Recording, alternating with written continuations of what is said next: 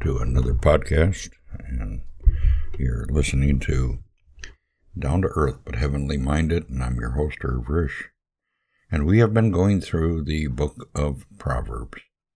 And today uh, we are now on lesson 45. And uh, we uh, mentioned last uh, podcast, uh, or I did, at uh, the end of the, the lesson that we would be looking at the offender's hope, and that is Jesus. Jesus is the offender's hope.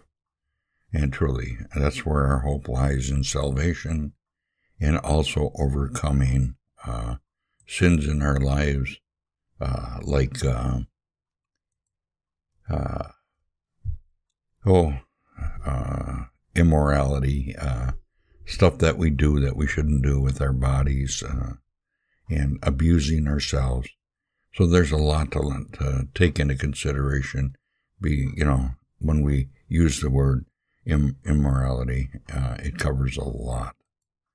Okay, for a few podcasts, we've been examining the serious consequences of sexual immorality.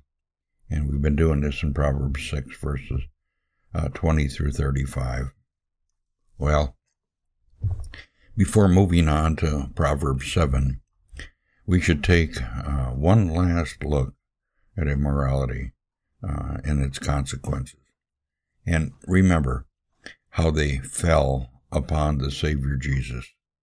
You know, we who fall for immoralities, promises, and deserve uh, to die find life through the purity of the one who died for us. In other words, there is no hope for us without the one who died for us. Our hope must not be in our ability to resist.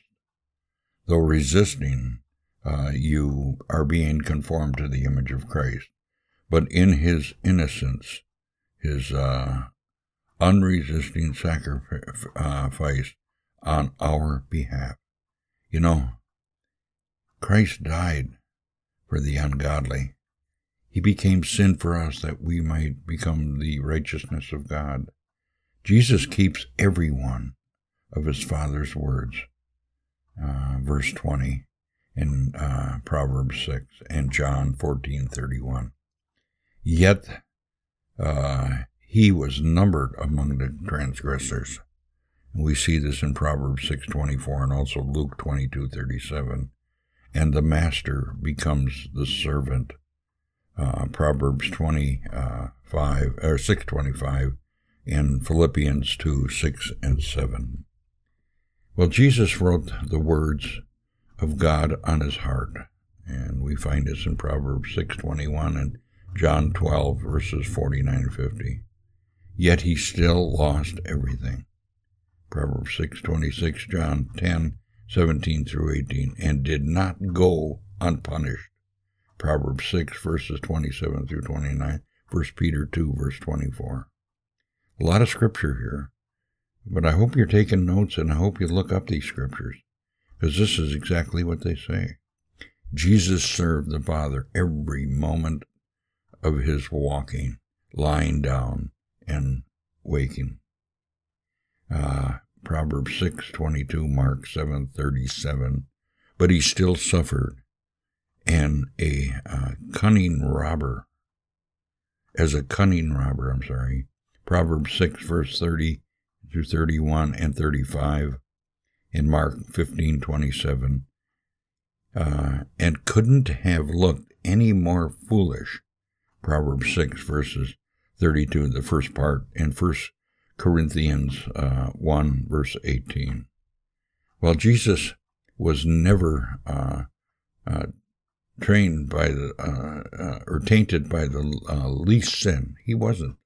Proverbs 6 verse 23, 1 Peter 1 verses 18 and 19. Yet God was pleased to crush him.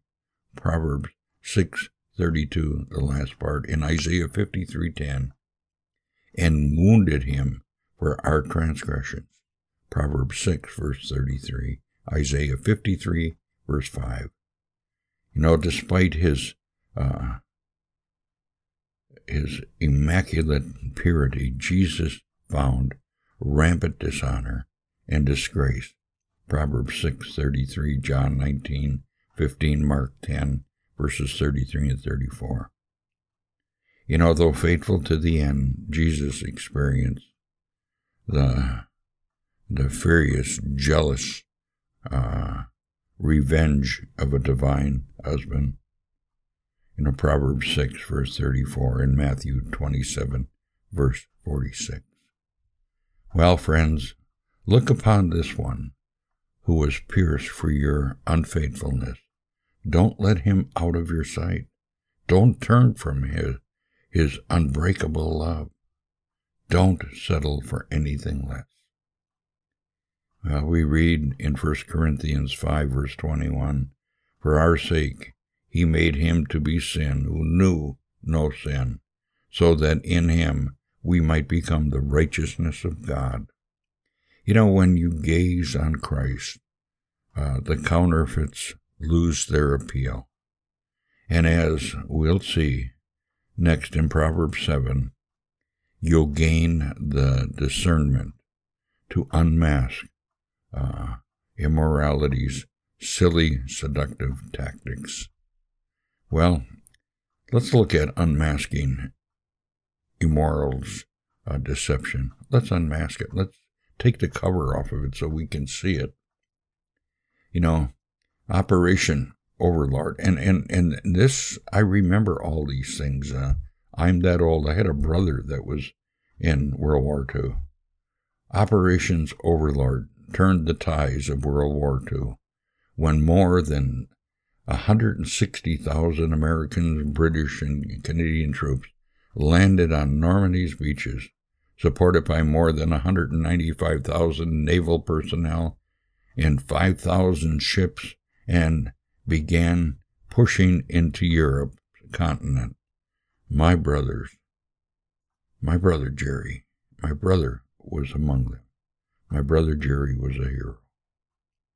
You know, while you probably heard of the D Day Normandy invasion, you know, history tells us all this, you may not have heard of its partner invasion, Operation Quicksilver.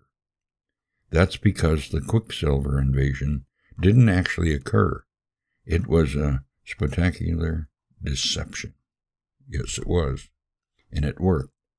In Operation Quicksilver, Quicksilver, the Allied commander took their most famous general, George S. Patton, the general who the Nazis respected and feared the most, and put him in command of the 1st U.S. Army Group, and it was called FUSAG. And he, they stationed him in Dover, England, just 21 miles across uh, English Channel from Podica, and I'm not sure if I'm pronouncing that right. I think it's Pas de uh, Calais, France. It's a city in France. It's a hard one for me to pronounce. Well, F U S A G, uh, Fergus, I don't know how you pronounce that either, had no troops except on paper. Its artillery unit consisted of rubber inflated tanks. Its transport trucks were likewise inflatable and useless for any real combat purpose. You know, the group's mission was to convince the Nazis that the Allied invasion, invasion would land in Pas de Calais on the and not at uh, Normandy, hundreds of kilometers to the southwest. It was all a deception. You know, Nazi agents uncovered in England brought into the deception and fed wrong information back to Berlin. You know, the Nazis' high command was so bombarded that they, uh, uh, bamboozled, I mean, that they were uh, continually reinforcing their defense on the Pas de Calais for days after the landing at Normandy. They were convinced that the uh, that Normandy was nonsense, was merely a diversion, uh, a diversionary uh, force, and that the real threat lied in General Patton's immediate attack at, at Kellis. Well, it worked. Now, why are we talking about all this? Now, Proverbs 7 and the forbidden woman. Okay? But you were expecting a post about Bible study and not military history, right? What does Operation Quicksilver and the frustra- uh, you know, the troops that went in, F-U-S-A-G, however you pronounce it, have to do with Proverbs 7? What does it got to do? Well, we, like the Nazi forces occupied France, are under threat of immediate assault. You know, the forbidden woman is not our friend, as wisdom ought to be. Proverbs 7, verse 4. You know, the forbidden woman seeks to slay a mighty throne. Proverbs 7, verse 26. And her headquarters lies nowhere but in the grave. Verse 27 of chapter 7. Her mightiest invasion are uh, assisted by a spectacular deception of smooth words. Uh, verse uh, uh 5 of uh, chapter 7. So be on guard. Be ready for her. It's just a deception. Remember that the forbidden woman in Proverbs is not any particular person, but she represents every enticement of sexual immorality that you and I, whether male or female, experience. If we don't understand her true tactics, we'll fall for her a misdirection and continually reinforcing the wrong defense. Just like the Nazis did during that invasion of Normandy in uh, the Pfalz uh, area where General Patton was uh, over. Thus, in Proverbs 7, Solomon unmasked her deception. He exposes her true battle plan. Uh, he details her aggressive and seductive tactics so we might be ready to fend them off. Will you listen? Are you ready to engage? Well, the logic of the passage flows as following To prepare for the battle, you must lock and load with Scripture. Proverbs 7, verses 1 through 5. Know that those who look for trouble will always find it. Proverbs 7, verses 6 through 9. The enemy's tactics involved all five senses, uh, a few extra tricks, but they're not hard to recognize if you have the sense to do so. Proverbs 7, verses 10 through 20. Make no mistake, this battle is for the death or life. Which of the two do you want? Proverbs 7, verses 21 through 27. I bet you'll never look at Proverbs 7 the same way again after hearing this illustration. We're at war, and there's a battle out there. Don't be deceived like the Nazis were and go to the wrong front but go, go to the right one where the battle really rages. And that's uh, where Christ is our general. The scriptures say that he is the captain of our salvation. And he truly is. Well, we're going to end our podcast here, and over the next few podcasts, I'll unpack each section in more detail. So we're going to be in Proverbs 7 for a little bit here while we look at some of these details. Well, with that, uh, again, I'm just going to close with uh, God is out here, and you can find him. Just open up your Bibles. He's on the pages of your Bible. Okay, with that said, I'm just going to end my podcast. Thanks for listening, and uh, I hope you uh, enjoyed and learned something from these lessons that we're going through in Proverbs. So, with that said, I'm going to end my podcast.